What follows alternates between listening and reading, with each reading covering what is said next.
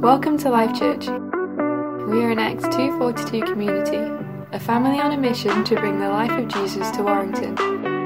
We hope you're ready to hear what God has to say to you today through His Word and by His Spirit. Okay, so just I'm getting my notes ready here. You, if you've got your Bibles, you can turn to Exodus 17. We're not there just yet, but that is where we are going to head to. You know, whenever there has been a, a huge battle or fight in history,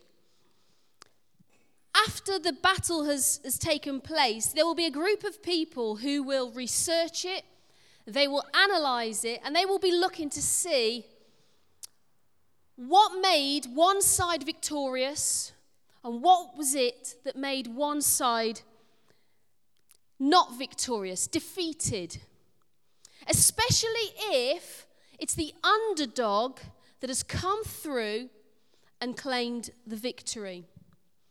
In 1415, the Battle of Agincourt. Okay? I have a little bit of history knowledge, Lucas. Yeah, thank you. All right, okay, and Google. Um, 6,000 English soldiers went to battle with 25,000 French soldiers. The underdog won. The English beat the French because of the tactics that they were used. They, they were very good with the longbow, and it was that that took down the French army. In 1971, the Battle of Longewala, okay, Pakistan and India. 2,000 Pakistan soldiers and 40 tanks versus 150 Indian soldiers, 10 camels, and a jeep. Okay? And the Indian soldiers claim that battle as victors simply because they had barbed wire and they set up a piece of flat land that looked like they had planted landmines all over it, when in fact they didn't own one. And so that made the Pakistan army so scared, they kind of tried to get through into a bush area, which was very narrow, and the Indian soldiers picked them off one by one. And so it was the underdog that claimed the victory. And now we read in Exodus 17 Moses and the Israelites. They found themselves facing an army who could easily wipe them out. And in our lives, you and I, there are times when we face battles that have the potential to wipe us out, to knock us off our feet. And sometimes these battles they hit us physically, sometimes these battles hit us emotionally, Sometimes these battles hit us spiritually. And sometimes it can seem in our life where they're just one after another, just one thing after another, just coming against us. And I'm sure, like, like me, we would all like it if we didn't have to face any battles in our lives.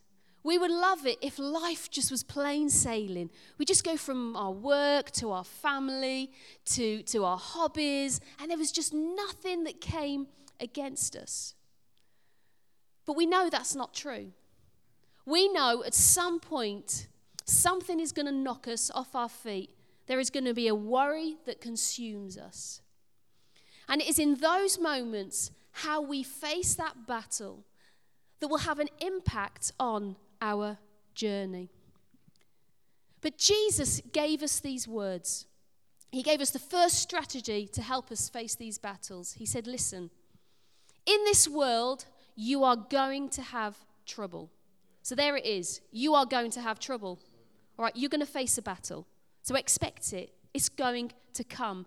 But then he says, But take heart. I have overcome the world.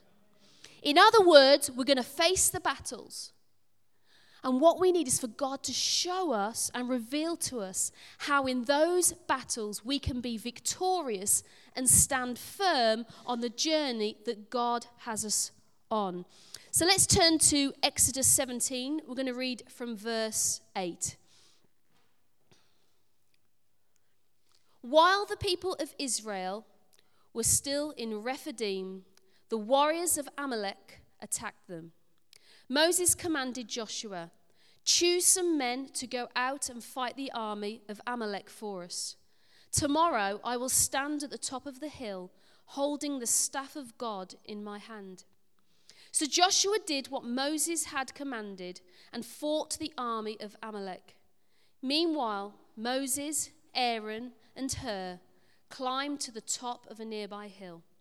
As long as Moses held up the staff in his hand, the Israelites had the advantage. But whenever he dropped his hand, the Amalekites gained the advantage. Moses' arms soon grew tired, so he could no longer hold them up.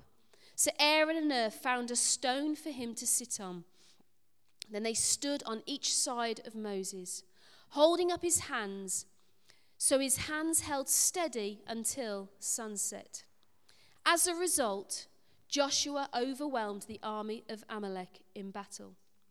After the victory, the Lord instructed Moses write this down on a scroll as a permanent reminder and read it aloud to Joshua. I will erase the memory of Amalek from under heaven. Moses built an altar there and named it Yahweh Nissi, which means the Lord is my banner. He said, They have raised their fist against the Lord's throne, so now the Lord will be at war with the with the Amalek generation after generation. And in the analysis that we've just read there of that fight, we see three things that we're going to look at tonight that helped Moses and Joshua gain a victory in a fight where they were the underdogs. And the first thing we're going to see is the physical. Since leaving Egypt, the Israelites have been spared two battles. The first, last week, Dell mentioned it in Exodus 13. God took them on a longer route so they wouldn't have to cross the Philistine path. Because God knew, coming straight from slavery, this people were not ready for a battle. And the second battle they could have faced, but God came through for them, was in Exodus 14. They're pressed up against the Red Sea. The Egyptians are coming towards them. And Moses says to the people, Listen, watch. Today, God is going to fight for us. And the people watched as God, with his hands, he parted the Red Sea. The people walked through. And as the Egyptian army went after them to devour them, God removed his hands, and the sea came and crushed them and killed them. And so now the Israelites, they find themselves in Rephidim, which means place of rest. The Israelites finally had landed in a good place. They were free and they could breathe again after 430 years of slavery. The last thing they expected was for an army to come against them and try and devour them. The Amalekites were distant relatives of the Israelites. Amalek was the grandson of Esau. And they lived in the Canaan hills. And as I can imagine, as this huge nation of people began to move into a new territory, the Amalekites were scared and they thought, we need to finish these people off. In Deuteronomy 25, we read that the Amalekites attacked them at their weakest point. They went from behind. They took out the stragglers. They went for the weak. They went for the poor. They went for the sick. They went for the pregnant. They went for the young. And the Amalekites took out the vulnerable, probably before the front of the nation of Israel had even realized. They went in from behind to attack. And so Moses and the Israelites knew they had to fight this battle, they had to come against this enemy. Otherwise, the enemy would come even more so against them. And you know, sometimes battles that we fight, they're not always battles for us. Sometimes we have to stand in the gap and we have to fight battles on behalf of other people. And we might not feel qualified, we might feel completely unskilled, but if we don't stand up, who will? I heard a great story this morning. One of the ladies at Orford, she stood up and she just wanted to testify to how, how God can use us even if we think we cannot be used. And she said, I'm completely unskilled. She said, I am, she said, I cannot talk in public. She said, that is not me at all. But she said, in my community, there was something happening. And she said, I knew that as a follower of Jesus, I have to stand up for that. I have to stand up, and my voice has to be heard. And she said, within a few weeks, she said, I found myself, she said, on a platform talking with over 6,000 people and leading them in this issue in our community. And as followers of Jesus, we need to be prepared, even if we feel we haven't got all the skills, to stand up when there is something going on that needs to be stopped. I remember my first school fight. I know. Phoebe, close your ears. All right, I was 10 years of age. I know, I was young, okay? And there was this new girl that had started in our school. And for some reason, she had it in for this, this other girl who, she didn't say boo to a goose, all right? She was really quiet. Like, she was somebody actually you didn't really talk to because she was just silent. She just so quiet. And she sent her this note, what, this one day, all right? Playtime, infant wall, I'm going to batter you. I mean, it was ridiculous. And I remember feeling so angry inside. And I just grabbed the note and I went, I don't think so. Sarah is going to meet you there instead. All right, okay. Because I'm hard, me. You know where Phoebe gets it from now. All right, okay. I'm hard, all right. So I sent the note back and then thought, oh, flip. this girl's this tall and she's going to absolutely batter me. But I thought, no, how dare she come and pick on this girl? Like, who does she think she is? So, anyway, at playtime, I'm standing there by the infant wall, hands on my hips, like, come on then, if you think you're hard enough, kind of thing. And I'm standing there, determined facial expression. She took one look at me and she walked away. She backed off. And no, she didn't. All right, okay. I'll tell you later what happened, what the outcome was. The reality is, we need to prepare to fight. We have to. Whatever issue comes up in society, in the people we love, we have to be active, just like Joshua did. Listen, Joshua, he wasn't prepared for battle. They'd been in slavery. We don't even know if they knew how to hold a weapon. We don't even know what weapons they had. And yet, it says, overnight, he gathered a group of men and he said, We are going to fight for our nation, for our women, for our children. We are going to go out on behalf and we are going to fight. Psalm 82 3 says this it says, Defend the weak and the fatherless, uphold the cause of the poor and the oppressed. Are you willing, am I willing, to jump into battle and defend those who need defending? And so the first element that Moses and the Israelites, found in their battle was that to stand firm, they needed to fight. The second important element to standing firm, being victorious in the battle, is relational. Okay, everyone, hold your hands up high. Go on, in the, in the, in the air. Hold your hands up high like you really don't. Yeah, okay. All right. If I was to make you do that now for the next half an hour, I won't. Okay, you can put your hands down.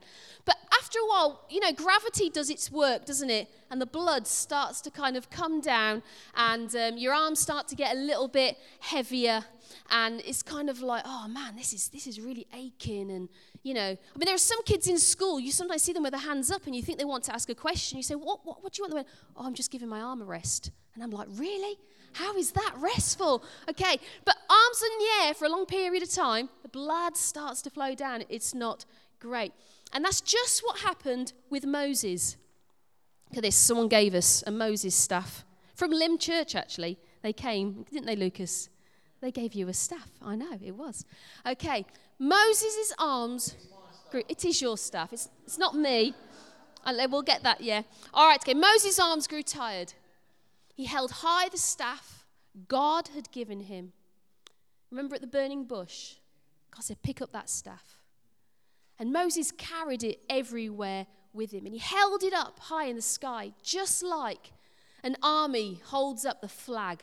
This is who we are. This is who we belong to. And eventually his arms just began to ache.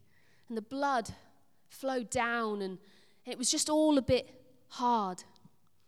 Except at the moment he did that, we read, the Israelite army began to be crippled. They couldn't fight. Like suddenly, the Amalekites coming towards them, they had the advantage. And so Moses quickly, he flings his arm back up into the air. But soon, you know, a couple of hours have passed now. And it's like, oh man, this is too hard. Like, I know my arm's got, this hurts. Like, I've got pins and needles. There's, there's literally, I can't move my fingers.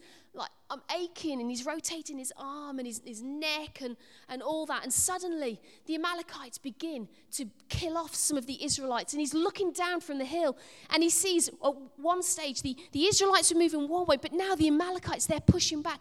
And he flings it high, and he turns to Aaron and says, I can't do this. It's too much. It's too hard. And so, what does we read? Aaron and Hur grab a stone, they sit him down, and they get alongside Moses. Even the mighty man of Moses could not do it on his own. He needed the help of his friends.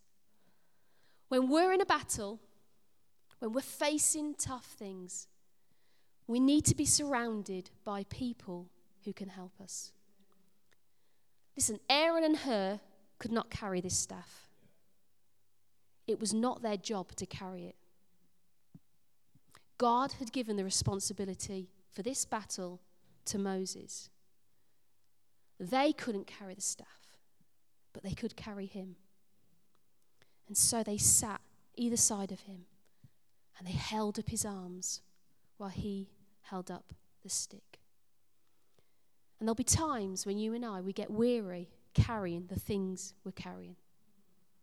When the burden just becomes too heavy for us to manage on our own. The battle when our children seem disinterested with things of God. The marriage that no longer seems to hold joy. The struggle with that sin in our lives. When those thoughts seem to overwhelm our mind and our arms drop is too much to carry. And so we need people around us who, as we hold it, as we, as we, as we, as we carry what we're carrying, people who will help us lift up our prayer to God. Paul, the apostle of Jesus, wrote to the early church. And he used the illustration of a human body to explain how the family of Christ should operate. He writes, The body of Christ is just like the human body, it has many parts, all with different jobs, all supporting each other. And God places the parts where He wants them. You're placed here today because God wants you here.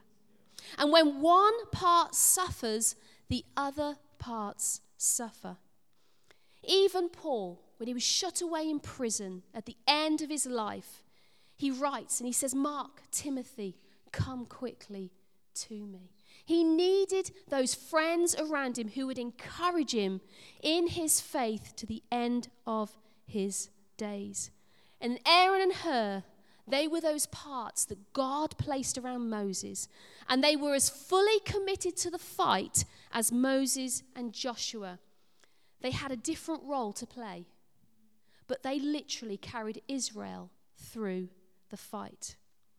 And God has called some of you here in this room to be an Aaron and to be a Hur.